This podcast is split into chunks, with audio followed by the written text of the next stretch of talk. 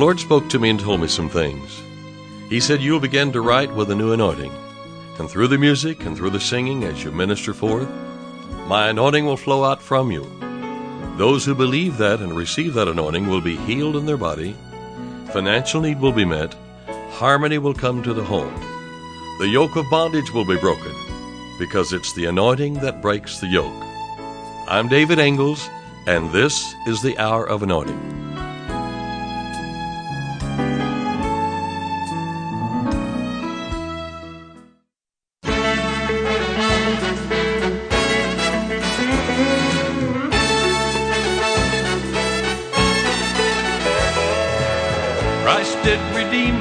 From the curse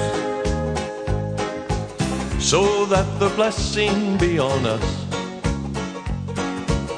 that we receive the promise through faith. The Holy Spirit poured out on all flesh. To Abraham were precious promises made and to his seed and that's including my name I've made him Lord, he's given all I possess. We have a contract that he won't forget. Cause we have a covenant father. Yes, he's our covenant God. We are a covenant people doing his covenant work.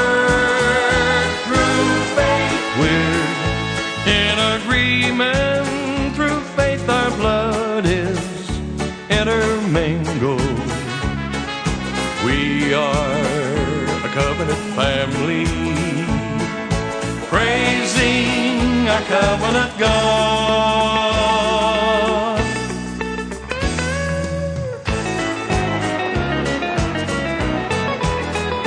We're blessed in the city and the field. And we're the head and not the tail. Blessed in the basket, blessed in the store. While coming in or out, he keeps blessing more. Our enemies have been abased and fled before us seven ways.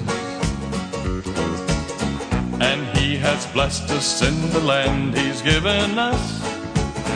The Lord has opened to us all these benefits, cause we have a covenant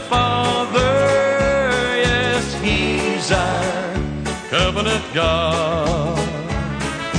We are a covenant people doing his covenant work through faith. We're in agreement through faith. Our blood is intermingled.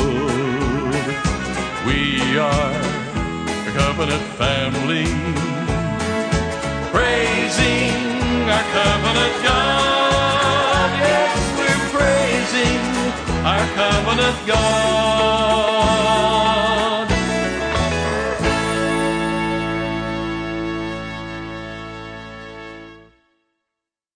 This is the hour of anointing, and I'm David Ingles. In Galatians 3.13, I read, Christ hath, that means past tense, Christ hath redeemed us from the curse of the law, being made a curse for us, for it is written, Cursed is every one that hangeth on a tree.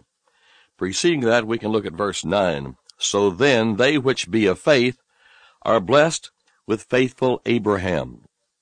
You know, Abraham was blessed of the Lord, and sometimes we call it the blessing of Abraham. It's the blessing of God on Abraham. God cut a blood covenant with Abraham. Uh, his descendants were included just by being circumcised. A child, by being circumcised, inherited all the blessings connected with the covenant. Let me point out here that the key meaning of covenant is blessing. And you know, when you read uh, uh, God's uh, blessings in Deuteronomy 28, at least they're enumerated out there, so many of them, 28, uh, verse 1 through 14. The first 14 verses are blessings. Then from about 15 or 16 on, many, many uh, verses there talking about the curses if we don't observe to do God's word and, and so forth. But uh, uh, the key meaning of covenant is blessing. So we can say he's a blessing father, as we were singing. We have a covenant father, we have a blessing father. Romans 11:17 tells us that you and I are grafted in like a wild olive tree to receive the same blessings God gave to Israel. If you remember uh, that when missionary Stanley's interpreter and the chief's prince cut the covenant, the priest stepped forward, pronounced both the blessings uh, for keeping the covenant and the curses that would accompany if the covenant was broken. And in Deuteronomy 28, God pronounced the blessings that would come to those who fully walked in his ways and obeyed him, as well as the curses on those who disobeyed. And here are just a few of the blessings of Abraham that belong to his descendants as a result of this covenant. And these same promises belong to you. God said, You will be blessed in the city and blessed in the country. The fruit of your womb will be blessed, and the crops of your land and the young of your livestock. The calves of your herds and the lambs of your flocks. You say, Well, I don't have any lambs. I don't have any cattle. Well, what do you have? Whatever it is, God bless us. your enterprise, your basket and your kneading trough will be blessed. Uh, you'll be blessed when you come in and blessed when you go out. Don't you like the sound of that? The Lord will grant that the enemies who rise up against you will be defeated before you. They'll come at you from one direction, but they will flee from you in seven. The Lord will send a blessing on your barns and on everything you put your hand to. The Lord your God will bless you in the land he is giving you. The Lord will establish you as his holy people, as he promised you an oath, if you keep the commands of the Lord your God and walk in his ways. Now, everything God's people touched would be blessed when they kept God's covenant. However, if they broke it, they would be cursed. You know, David, as we know, the shepherd boy David, or the shepherd man, he finally became a man. Did you know that? We call him shepherd boy all the time. Uh, he understood the covenant. Uh, and the covenant reached a high point in David's day. Even as a very young man, David must have understood the covenant because when he went out to meet Goliath, the thing that astounded him was that this giant could defy the armies of the living God who were circumcised covenant men. When David went to visit his brothers in their encampment, he saw the thousands of soldiers in the army. They were quivering, they were shaken in the face of this giant Goliath because they either, one, did not understand the covenant, or two, had forgotten the covenant. And I, I think this is something we need to identify today. Do we understand God's word? Have we forgotten to keep confessing God's word? Uh, or then there's a third thing. They either did not understand or had forgotten the covenant, or number three, would not believe the truth of the blood covenant. But David, a youth, marched out to Goliath with the faith of God in him, and he smote him. Uh, David, a shepherd boy, had, had lain out under the stars on moonlit nights and thought about God. He, he had been singing to God under the stars and during the daytime, and um, he rehearsed the covenant in song and in and in worshipful uh, adoration to God. The covenant that God had made to Abraham passed on to Isaac and Jacob and all the descendants that would be faithful. He understood what it meant to be a covenant man. When David saw the fear of the soldiers, he said, Who is this uncircumcised Philistine? Basically, what he was saying is, Who is this uncovered Philistine? In other words, he's not covered. He looked and he could tell and he knew that he was not covered by the blood of the covenant. So uh, it says uh, here, actually in, in the Word of God, who is this uncircumcised Philistine that he should defy the armies of the living God? Uh, he was really saying, who is this uncovered soldier, this Philistine, that he should defy the armies who are covered by the blood of the covenant of the living God? What did David mean, uncircumcised? He meant how dare this man who is not a covenant man defy a man who is in covenant relationship with God? Why? He said, I, I bear in my mark, or my body the mark of my unity with God. I am a covenant man. I shed my blood to enter into Abraham's covenant. Who is this uncircumcised or uncovered giant to think he can harm us? Why, my covenant says that one shall chase a thousand, two shall put ten thousand to flight. My covenant says that Almighty God, El Shaddai has given me all his resources. You know, with that kind of faith, David marched out armed with a single slingshot. He slew the mighty giant with a single rock and brought victory to Israel.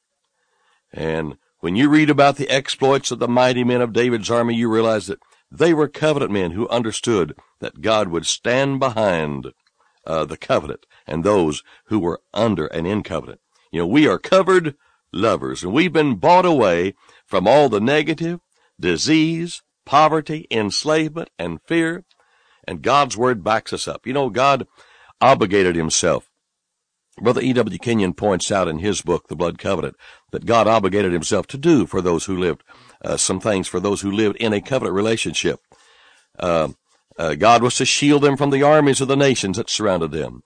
God was to see that their land brought forth large crops. I want you to see yourself covered this way too by the blood of Jesus. Uh, God uh, would see that their herds and flocks multiplied and their, their, their business enterprise increased. The hand of God was upon them in blessing.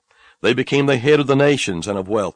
Uh, Jerusalem became the richest city of the world, uh, the richest city the world had ever known.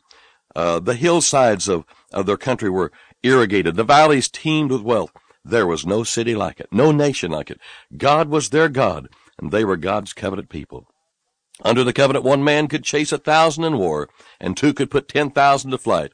You know, David had blood covenant warriors that could individually slay 800 men in a single combat. I mean, they had bravery, superior ability, skill, ingenuity, because they were under the blood covenant. And you know, if you know Jesus, you are too. I'm David Ingles, and you've been listening to the Hour of Anointing. Today's offer is the four CD series, The Power of the Positive Confession of God's Word. This powerful audio book was co written by E.W. Kenyon and Don Gossett, with Don reading aloud his chapters and me reading Brother Kenyon's chapters.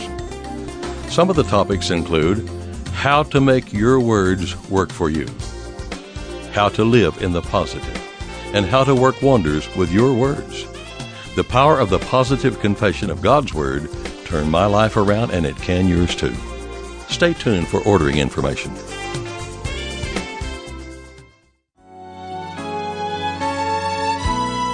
To order today's offer and additional David Ingles products, including music CDs and downloads, soundtracks, and songbooks, call us toll free at 1 877 34 Radio or visit us online at diministries.org.